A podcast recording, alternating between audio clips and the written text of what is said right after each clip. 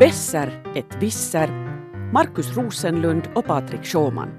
Sanningen och lite till. Du lyssnar på en Svenska Yle podcast som den här gången handlar om rekordsommaren 2018. Markus, visst var det här en härlig sommar i år? Alltså jag tycker, jag har aldrig förut liksom upplevt på det sättet att man har kunnat liksom fortsätta sitta utomhus på sommarstugans veranda liksom på kvällen och det blir aldrig kallt. Det kommer aldrig det där att du måste ha på dig långa ärmar eller långa byxor eller någonting, utan du, liksom, du, du bara fortsätter där och timmarna går och liksom ända tills någon gång sent på natten myggorna kommer fram. Men det, liksom, det, det, det har varit, så här är det ju inte vanligen i Finland. Det är i sådana här tillfällen som man önskar att det verkliga livet också skulle ha den där Facebooks tummen, en nedåtvänd tumme dessutom som man skulle kunna ge åt folk. För nu skulle jag ge en nedåtvänd, nedåtvänd tumme åt dig. Jag har inte alls njutit, jag kan säga det rakt ut att jag, jag har eh, ägnat en stor del av sommaren åt att vara irriterad på just sådana där mm, präktiga typer som du som mm hekuterar den här värmen som man ser Men på vi Finland. klagar ju alltid, vi klagar när det regnar och vi klagar när det blåser och vi klagar allting. När det nu äntligen har varit varmt så inte har det nu varit bara nackdelar av det, nu har det varit ganska skönt. No, det är nu lite, vet du, nu kan jag också se ibland den här njutningen i det hela. Jag kan på något vis fatta det där. Åtminstone på, på vintern så tänker man ju att jag ska aldrig mera klaga på, på sommarhettan, vet du, när det är kallt och sådär. Men det, sen, när, sen när den sommaren verkligen kommer och det är så här eländigt hett och svettigt och, och torrt så, så då ändrar man ju nog ganska fort åsikt. Om man som jag, jag har en autoimmun sjukdom som gör mig lite känslig för värme, så sen när den verkligen kommer så då, så då, då ler man nog inte mera åt den här tanken. Då, då är man, man nog bara som att hoppas, hoppas hösten kommer riktigt fort nu. Men det, Ja, no, det, det, det, du har ju då special eh, tänkte säga, behov vad gäller den här värmen. Men, men jag tänkte säga alltså att jag tycker tvärtom, jag tycker det här har varit jättetrevligt. Jag eh, tycker ju ändå att att jag skulle ändå kunna se lite förbättring. Alltså här, du är ju bra på klimat och det här. Jag tycker att, att den här värmen har varit väldigt trevlig. Det som jag däremot inte tycker att har varit helt, kanske riktigt på plats ännu har varit den regnmängden. Att det har ju varit liksom jättetorrt, man behöver inte ens vara jordbrukare i år för att märka när det är för torrt. Det är liksom alla trädgårdar torkar och gräsmattorna brinner och i skogen så dör mm. träden som växer på sådana ställen att de inte får tillräckligt vatten. Ja. Um, ett, eh, vad, vad, ska vi göra ännu för att uh, fixa det här med att det liksom kommer regnligt? Helst om jag riktigt får lägga in en beställning nu av dig, Markus. Jag vill att liksom, när jag har suttit där på verandan så ska jag gå och sova, det är lite hett där, det är lite liksom kvalmigt på natten där i sängen. Då skulle det få komma det här regnet, säg mellan 12 och 7 på morgonen skulle det där regnet komma och sen så skulle det där, uh, det bli soligt igen nästa dag. Hur, liksom, när vi har då så att säga tydligen mänsklig aktivitet och växthuseffekt lyckats fixa sådana fina somrar åt oss, så hur, hur ska vi ännu liksom optimera det här? Om mig om i vägen vore, kossorna i luften fore som mommo brukar säga. Eh, ja, det, det vore ju trevligt om man kunde styra klimatet på det där sättet, men det, det, det kan man nu inte. Och, och, och, nu var du inne där på, på en, en sak som de här klimatskeptikerna ofta brukar säga att ja men, ja, men när det blir varmare så så då kommer ju jorden bara att bli grönare för allting växer ju bättre när det, när det är mera koldioxid i luften och det är varmare. Eh, det skulle stämma på ett sätt jo om, om, om det skulle också innehålla den här extra regnskuren då, då vet du, om, om, det, om regnet också skulle öka. Men den här ekvationen går inte ihop när du tar bort vattnet ur den. För då har du bara varmt och en massa koldioxid men, men växter behöver också vatten för att växa. Så. Okej, okej, det där förstår jag förstås, det vet alla som har haft en blomkruka någon gång. ja. men, men varför är det här så att vi inte kan få regn i? Varför betyder det här varma vädret samtidigt sån här torka? No, nu den här sommaren hade, hade ju berott, den här värmen har ju berott på ett sånt här stort fett högtryck eller atmosfärisk blockering som, som vädernördarna säger, som har parkerat här ovanför oss ända sedan egentligen sedan februari har vi haft en sån här uh, kurva i jetströmmen, den här snabba luftströmmen. Som du ritar nu i luften och vad du menar, du ritar in den på kartan förstår jag. Ja, precis. Jetströmmen är, är den här supersnabba luftströmmen som flygplanen lyftar hem med från Amerika. Vet du. De hakar på på jetströmmen som blåser med och kanske 200 kilometer i timmen från aktern och så sparar de en massa bränsle och, och, och så vidare. Och den här jetströmmen normalt som far från väster till öster.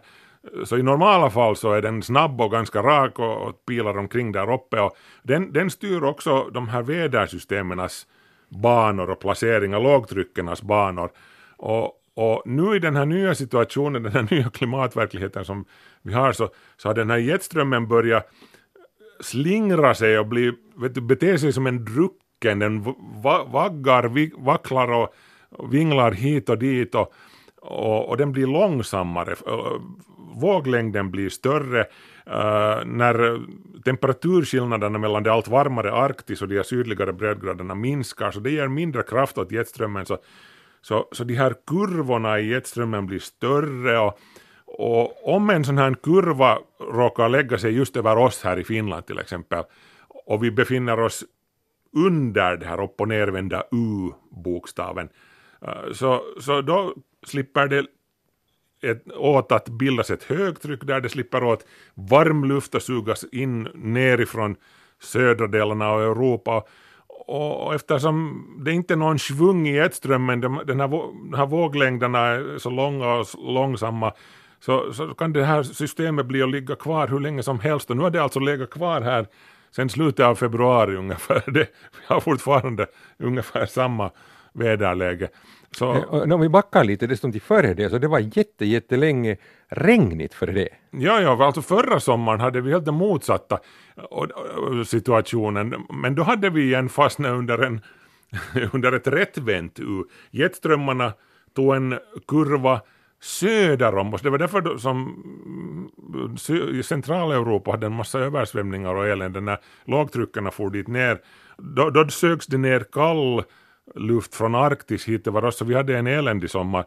Uh, och den låg också kvar länge den här vågdalen över oss då. Alltså det liksom, om man tänker det så här om jag förstår det rätt, så först om man tänker i år har vi haft en sån liksom kupa av uh, högtryck, soligt väder över oss att allt regn har gått norr om oss. Ja. Det liksom stöter mot kanten på den här kupan någonstans vid Norge tänkte jag säga, eller till och med ute på i, no, mm. norra i Atlanten. Ja. Och sen så åker regnen eh, norr om oss och i fjol så var det så att allt det här soliga vädret var söder om oss, att vi var liksom så att säga norr om den här kurvan och allt ja. regn kom på oss. Ja, regn och, och kylan, ja. Eh, men eh, det här beror ju då på, om jag förstår rätt, liksom, du sa att temperaturskillnaderna mellan Nordpolen och det där liksom ska vi säga, norra Atlanten längre söderut har minskat. Har minskat. Ja. Så det, det, blir liksom, vet du, det, allting funkar med, det, det, det krävs spänning vet du, mellan en man och en kvinna och mellan, mellan plus och minus och, och rock och roll, vet du. det ska finnas alltid spänning. No, no, det ska, saker och ting ska strömma från ett ställe till ett annat. Ju större skillnader, desto mera strömmar det. Men nu har vi mindre och mindre skillnader mellan mellan sydligare breddgrader på Atlanten och Arktis. Och, och då strömmar det mindre liksom och, och, det, och, och, det gör att saker och ting går långsammare och de här vädersystemen blir att hänga kvar. Det vill säga vilket väder som du än får in och ligga ovanpå dig uh, så blir det att ligga längre. Det, det, det är av den här orsaken som också till exempel de här orkanerna som drar in över Amerika, till exempel orkanen Harvey för ett år sedan som dumpade någonting i stil med en meter regn på fyra dagar över, över Texas. Den låg också kvar helt abnormt länge för att de, de, de, de har inte samma fart de här vädersystemen mera. Nu får det här vädret låta som ett äldre gift par, va? det inte finns så mycket spänning mer och det inte händer så mycket om man fastnar i sina vanor och det, inte, no. det går, hakar upp sig på sitt beteende. Lite så, lite så är det ju. Men, men sen är det ännu en annan sak som, förutom de här temperaturskillnaderna, så är här en annan grej som också spelar in som, som det var faktiskt nu här, inte för inte alls så länge sedan så publicerades det en, en uh, svensk studie, en internationell svensk-ledd studie från Stockholms universitet leddes den här. Och, och, och de här forskarna kom då till att Golfströmmen, som har blivit bevisligen långsammare, den här Eh, varma vattenströmmen som hämtar värme och fukt upp från mexikanska golfen och uppåt längs med eh, Amerikas kust och hit, hit mot oss. Den, den som gör att det överhuvudtaget är möjligt att bo här långt uppe i norr och den som gör att det alltid regnar i England, eller ha, har gjort det åtminstone, så den har blivit långsammare med med åren, och årtiondena. Sen, den har saktat in med ungefär 15 procent sedan 50-talet. Det är ganska mycket för vi snackar om enorma mängder vatten där, för alltså Golfströmmen innehåller någonting i stil med 100, motsvarande 100 Amazonfloder. Det är grymma mängder vatten som flyter där och, och, och den där värmen som den transporterar så motsvarar typ en miljon kärnkraftverk. Okej, så vi har blivit av med 15 Amazonfloder då, sedan typ, 50-talet? Ja, typ, uh, typ så. Eh, men hej, alltså hur mycket, jag förstår det här, det har talats om det här, men det här är alltså alldeles klart, det här är nu alltså växthuseffekten, det har man ju talat om hela sommaren. Ja. Att det är det som är orsaken till allt det här. Eh, värmeskillnaderna mellan Nordpolen och norra ishavet minskar och också det att den här Golfströmmen minskar, det är då också växthuseffekten, det har talats om det. Ja, no, den här mekanismen är, no, den, är inte, den är inte egentligen så svår. Det, det handlar basically om att uh, Grönland smälter och så rinner det ut sötvatten från Grönland. Det här sötvattnet krockar med uh, mm, den salta Golfströmmen som kommer söderifrån. Det, det, vet du, när, när vattnet kommer seglande där söderifrån så stiger det värme och, och vattenånga det avdunstar från, från den här Golfströmmen. Och, vet du, salt i det, det här saltet i havsvattnet, det avdunstar ju inte, det blir kvar där. Så vattnet blir saltare och saltare, så kommer det då upp ungefär till Island. I normala fall så skulle det där börja sjunka ner ungefär en och en halv kilometer ner och där skulle det haka på en sån här snabb söderåtgående djuphavsström som skulle föra det tillbaka söderut. Vet du, det är som ett rullande band, ett löpande band. Men nu, nu håller då Grönland på att smälta och det rinner ut en massa sötvatten och gör det här ytvattnet, ytvattnet blir alltså mindre salt vilket gör att det, densiteten minskar, det blir mindre tätt så det sjunker inte lika mycket och det här gör att det här gör då att Golfströmmen går saktare, tror man. Ja, den stöter liksom mot en vägg uppe vid Grönland så att säga. Ja, det är, vet du, någon, någon rammar in en käpp i, i kugghjulen där så att säga. Och det här att, att Golfströmmen går saktare, så den, den här svenska, svenskledda studien som jag uh, just nämnde här, så de, de gjorde då en datormodell för att kolla att, äh, att va, vilken sorts väder skulle det här främja, vilken sorts vädertyp skulle det här typiskt nog kunna leda till om du har en svagare golfström. Uh, vad, vad visar datorsimulationerna? Och de kom till att uh, den här sortens väder med, med, med långvariga sega högtryck med, med intensiv värme och torka skulle då bli allt vanligare i framtiden. Nu var det bara ett sammanträffande. Eh, de, de var färdiga med, med sin studie innan den här sommaren då var ett faktum. Och det var mer eller mindre bara ett sammanträffande att den här sommaren råkade bli sån här som den blev. Och här kanske vi ännu ska påpeka att man kan inte säga så där vet du med säkerhet att just den här sommaren är orsakad av uh, den globala uppvärmningen, men uh, man, vi kan säga däremot med säkerhet att sannolikheten för den här sortens somrar har ökat och, och kommer att öka ännu mera i framtiden uh, i och med just den globala uppvärmningen och i och med att Golfströmmen går saktare och i och med de mindre temperaturskillnaderna mellan Arktis och södra Atlanten. Ja, ja, ja, Markus, det är bra. Du, du, du, gör precis, du, du är försiktig och det ska man vara när man kommer med sådana utsagor, men samtidigt vi är båda i praktiken 50 år gamla, vi har levt mm. massor av somrar och har nu ett visst mannaminne att falla tillbaka på. Och inte är det ju så här som somrarna i Finland traditionellt har sett ut. Nej, no, men... Jag skulle säga vi har haft tre somrar i ja. år. Tre vackra somrar. Ett år då det har varit en vacker sommar har vi haft liksom en tredjedel av de soliga dagar och värmedagar som vi har haft i år. Ja. Jättelånga perioder, så det här varma nätterna, inte det här ju riktigt liksom traditionell finsk, det kan ju vara en statistisk anomali det bara råkar så att alla kommande somrar nu under 20 år är 12 grader och ösregn hela tiden. Men... Ja, nej, men alltså det här är nog i enlighet med, med vad klimatforskarna har sagt hela tiden att de har hela tiden varnat för att i framtiden kommer vädret att bli eh, mer och mer bipolärt, vet du, manisk depressivt. Antingen har vi eller så har vi Ja, det där äh, gjorde du reklam för, för West Side Story på Raseborg, tack för det här. Lite plötsligt reklam mitt i väderdiskussionen. Men det där, han, äh, samtidigt alltså, för att gå tillbaka till de här regnen, alltså. Deras, deras föreställningar har alltså tagit slut redan. Så vi, vi när vi gör den här podden, då vi har inte fått några pengar från Raseborg. Det där, han, äh, men jag måste säga det att det här regnet fortfarande, alltså det här betyder alltså, förstår jag rätt att det kommer överhuvudtaget mindre regn? Och, alltså dels förstår jag det att, att det regnet som kommer om vi hade sådana högtryck, så det kör liksom norr om oss, det, det, det åker upp någonstans till Lappland eller någonstans var de inte har lika stort behov av det tänkte jag säga som bönderna i, i södra Finland. Men ähm, sen har vi då också det alltså tydligen om, om Atlanten är svalare, betyder det också mm. att det liksom avdunstar mindre vattenånga och så blir det mindre regn överhuvudtaget? Ja, no, alltså från norra Atlanten avdunstar det mindre, mindre vattenånga och värme.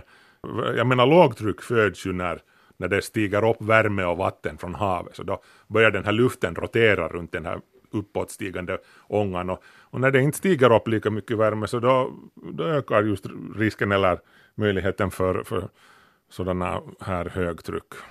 Så man kan inte liksom heller tänka så att okej, okay, att att jordklotet värms och då flyttar regnet från ett ställe till ett annat, utan i det här fallet så är det på riktigt så att liksom det här blivit mindre regn över Europa, punkt slut. Alltså. Mm, ja, nu, nu har vi ju fortfarande Uh, Eller i sommar, över, liksom, under sådana förhållanden? Ja, jo, jo, alltså då när vi råkar hamna under en sån här grillkupa, det, ja. så, så då, då, är det helt klart, då, då tar ju regnet helt slut. Det har ju varit supertorrt över eh, stora stor, stor, stora delar av, av Europa, men, men jag menar någonstans ska det nog regna. Det, det, här, det här regnet det, det avdunstar ju nog vatten från haven precis som förr och ännu mera också. Och någonstans tar ju det här vattnet vägen. What goes up must come down, du vet. Så, så, så sen regnar det ju nog ner någonstans, så det här är också symptomatiskt för den globala uppvärmningen, att no, någon får sen... Okej, okay, men, men var har vårt regn liksom regnat i sommar? det, det, det, det, vet jag faktiskt inte, det har farit någonstans dit, vet du, norr om oss och sen jag, jag vet faktiskt inte. Okej, okay. men i alla fall, om vi tittar på sommarstugorna, där vi har liksom nu folk har suttit på sina sommarstugor i sommar och jag vet alltså, jag har talat med kollegor som har mm. kommit hem från stugan mm. därför för att det varit så hett. Alltså, ja. man har inte klarat av att vara på stugan, det har varit tre saker som liksom har sammanstrålat här. A, det har ju varit jätte, jättevarmt och mm. också på nätterna jättevarmt. Ja. Och sen det andra är att det har varit vindstilla. Så det har inte ens hjälpt att öppna fönstren alla gånger utan det har bara varit jätte, jättehett. Ja. Och då, det tredje som delvis hänger ihop med det här och delvis med andra miljöproblem är att det har varit mycket alger, åtminstone i södra Finland, mm. som har gjort att man inte ska kunna ta ett dopp i havet och svalka sig. Ja. Och det har gjort att, att liksom folk, folk inte klarat av vanligt stugliv. Hur kommer nu liksom, om det här fortsätter, den här utvecklingen, vad, vad, hur påverkar det liksom det här sommarstugelivet om man tittar, vad, vad finns det för liksom effekter på det här liksom som, som uh, kommer av det? Är, är, det så här de här somrarna ska se ut? Kommer det att bli värre? Vad, vad är liksom läget? Om, om uppvärmningen fortsätter så som modellerna nu visar så då kommer det ju att bli lite som det här men mer, ännu mer extremt. Alltså, I något skede kommer vi att börja uppleva 40 graders sommartemperaturer. I Finland? Ja, ja, ja. Men alltså inte har vi, ju, vi har ju inte varit långt ifrån det. Vi har ju värmerekordet för några, för några år sedan var, var det 37 och någonting. Eller, det, det var inte långt ifrån 40 och nu kommer vi att, att få se det också tror jag. In, inte alls långt in i framtiden utan mm, om, det, om, om den här utvecklingen fortsätter så här. Så, ja. Okej, men global uppvärmning, växthuseffekt, man förstår att eh, temperaturen stiger. Eh, varför är det så vindstilla? No, vindar har ju att göra med lågtryck, alltså som vi sa när, när, det, när det avdunstar vatten och ånga från havet så roterar luften runt där och så, så blir det ett lågtryck sen när det växer och blir stort och, och så blir det vind. Men högtryck står stilla, vet du det? och det är just det som har gjort att äh, det har blivit uh, så olidligt för många ute på stugan. Också för mig, jag, jag lider själv allra mest just av det här. Inte, inte vet du av värmen som sådan. Jag kan stå ut med värme om jag har en liten fläkt av vind någonstans ifrån då och då. Vi, vi människor är så funtade att vi, vår hud är väldigt känslig för luftdrag. Uh, det, evolutionen har försett oss med det här. Det, det är en väldigt nyttig uh, egenskap på många sätt. Och, och, vi behöver känna den här, vet du, för att värmen ska väck, av, avdunsta från vår hud och, och så vidare. Och det har vi inte haft nu. Vinden har stått stilla som den gör under ett stort fett högtryck. Inte blåser det är ju Eventuellt vid kusten kan du få den där, vad heter det, sjöbrisen när, när luften ovanför eh, uh, land värms upp snabbare så stiger det uppåt och vet du, så drar det luft från den lite svalare havet. Men inte har det ju varit mycket av det. Jag, jag har till exempel bara stått ut och kvar en ynklig liten fläkt uh, som, som har, jag har haft snurrande. Uh, den, är, den har inte varit mycket, men det har i alla fall gett det där lilla, lilla vinddraget som har gjort att man har kunnat stå ut med det. Men alla fläktar har ju varit, vet du, alla rusar ju till järnhandeln och köpte fläktar som tokiga. Inte, inte bara det, det var folk som var snabba och köpte sig 20 fläktar av 25 euro styck mm. och nästa dag när alla fläktar är slut så började de sälja dem på nätet för 150 euro styck. Att vissa har gjort stora vinster på det här. Eh, men, men på tal om den här ekonomin, eh, jag har ju intervjuat här Roger Westman som är en nationalekonom och en konsult och han har tittat på det här med de här koldioxidutsläppen som orsakar det här. Mm. Eh, det, det, alltså man blir lite orolig därför alltså att vad han gjorde var det att han tittade, det har funnits sådana optimister, eh, flera stycken senast en i USA eh, som har talat ganska mycket om till exempel Andrew McAfee som har hållit ett TED-tal som har spridit sig på nätet. Mm. Eh, där han är ganska optimistisk alltså och man ser att, att jo att vi ser att den här utsläppen har ökat, vi har växthuseffekt och så här. Det är ju visserligen sant, men samtidigt så, så då missar man det att, att helt liksom så här marknadsekonomiskt har vi faktiskt blivit hemskt mycket bättre på att använda naturresurser. Att det finns liksom en, en alldeles vettig logik i det att om man har någon produktion, någon äger en fabrik, så inte vinner den på att använda så mycket fossila bränslen som möjligt och så mycket råvaror som möjligt, utan tvärtom finns det en klar logik i det att ju mindre råvaror den kan använda, ju mindre fossila bränslen den kan använda, ju billigare kan den produ producera sina produkter och ju billigare kan den sälja dem till konsumenten. Och det är liksom en, en sån motor där så att säga mänsklig girighet som man alltid kan lita på, den, den, den står sig i alla väder. Så den, den liksom leder till att utsläppen minskar. Han är väldigt optimistisk den här McAfee vad gäller det här. Men jag menar, okej, okay, jag, jag ser ju nu att det ligger nog någonting i det där, men säg nu att en en äh, fabrik får ner sina utsläpp, eh, sina, sin användning av, av bränsle med, med ska vi säga, äh, en nio tiondelar. Du har bara, vet du, till slut använder den bara en tiondel av vad den använde på, på 1800-tal. Men samtidigt så får, ju, får vi ju en, en häftig ekonomisk tillväxt och så kommer det tio fabriker till som alla vill vara med. Ja, och då är vi på noll igen, det är ja. samma, samma nivå. Men det här är just det här som är det spännande, alltså att skulle vi ha samma ekonomiska nivå som vi hade till exempel på 50-talet, mm. så skulle vi nu ha väldigt lite utsläpp och det skulle inte vara ett problem. Men det här som Roger Westman har gått in och tittat, hur liksom, han har jämfört med ekonomisk tillväxt. Ja. Eh, för att det där, och tittat, stämmer det här? För man kan alltså se, det finns starka argument för att tro på det här också. Om du tittar på, du sitter nu på bordet, du har en mobiltelefon bredvid dig. Ja. Och om man tänker på den här McAfee, han har haft ett sånt bra argument, han har visat en sån, från början av 90-talet, en sån här annons från, av vad de sålde i en elektronikhandel det fanns videokameror, miniräknare, miniräknare eh, TV-apparater, allt, radioapparater. radioapparater allt sånt. Alltså, det mesta har man idag i en mobiltelefon. Ja, ja, du får ju in allt det där. Det, ja, precis. Så du behöver inte köpa alla de här mängderna av apparater, utan det har blivit hemskt mycket mindre. Och att, fast man kan klaga på produktionen av mobiltelefoner, så hemskt mycket bättre nu det än att producera alla de här andra apparaterna och liksom ha dem hemma. När man mm. kan ha alltid en sån liten grej, det är ju mycket bättre, men tyvärr har du rätt. Mm. Att ekonomin har vuxit ännu snabbare ja. än den här eh, dematerialiseringen som man vill kalla det när man använder mindre liksom, material för att tillverka saker och så här. Och det har lett till att vi fortfarande har väl växande koldioxidutsläpp. Det är lite spännande det som händer i Kina just nu. De facto. Ja, kineserna, vi har varit inne på det tidigare i den här podden, vi berättar ju till exempel att kineserna byter ut hela sin stora nedsmutsande park av eh, dieselbussar till elektriska sådana. Vad var det någonting i stil med 90 98 procent av alla el, elbussar i världen finns i, i Kina. Ja, men det är bara en början ju. Vi har ju de här, hela energin, de har ju byggt det kinesiska undret också under 2000-talet har ju byggt på fossila bränslen. Ja, ja, de har, det var ju något skede så startade de upp ett kolkraftverk per dag i Kina. Så att det, jo, och fortfarande använder ju kineserna en massa kol. Men samtidigt så startar de vet du, varje dag upp uh, en ny uh, solkraftskapacitet som motsvarar hela Finlands samlade kapacitet just nu. De, de bygger ju ut solkraften och vindkraften så det knakar och det här gör de inte för att de skulle vara uh, trädkramande livsstilsindianer och världsförbättrade kineserna. de, de, de är helt enkelt, vet du, de är världens äldsta civilisation mer eller mindre. De är, de är själviska, de är beräknande, de har insett att Jaha, Trump, du vill, du vill leda ditt folk i, avgrunden, men vi, vi ska se till att finnas här ännu om tusen år.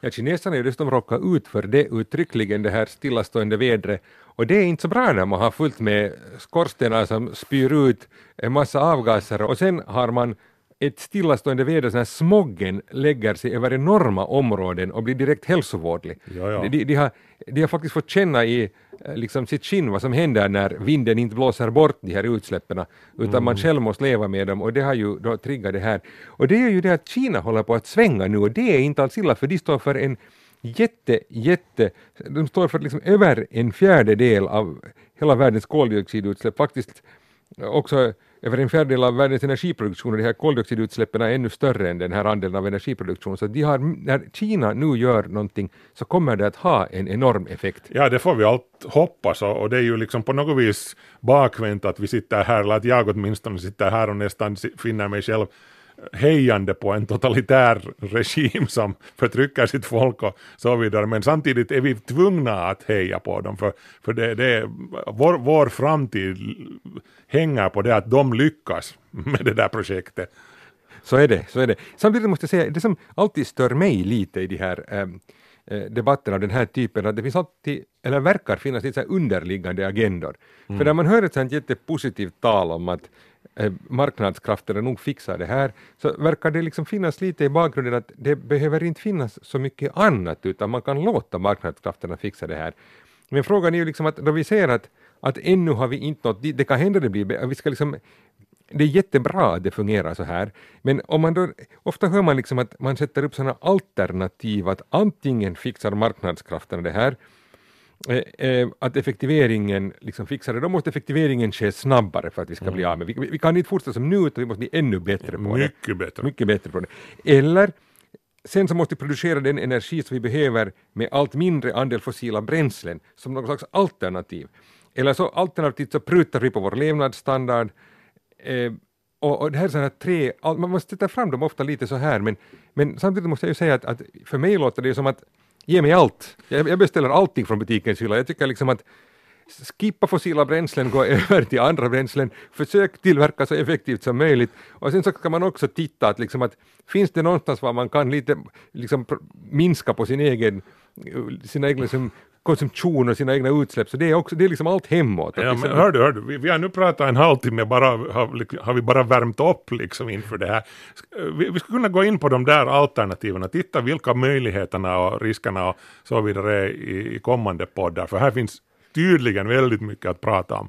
Det finns hur mycket att prata som helst. Eh, då måste jag bara avsluta med att säga det att, att tyvärr när vi talar här om Kina, så eh, okej, okay, Finland är ett litet land, vi är inte många, man kan tänka vad hjälper det vad vi gör här när vi liksom alla utsläpp sker där i Kina. Men det tråkiga är att, att tills vidare så är ju vårt det här utsläpp av koldioxid per person större än vad ett Kines utsläpp av koldioxid per person. Så, så här... är det. Ja, vi har nog inga, inga som helst orsaker att smälla med hängslen här i Finland. Så att, ja. så att medan vi går in mot en då kan vi kanske vänta en lång och varm och regnfri höst så kan vi fundera på vad man kan göra här också. Nu kavlar vi upp ärmarna, det är här det börjar, vägen mot en bättre framtid. Nu kör vi äh, elbil.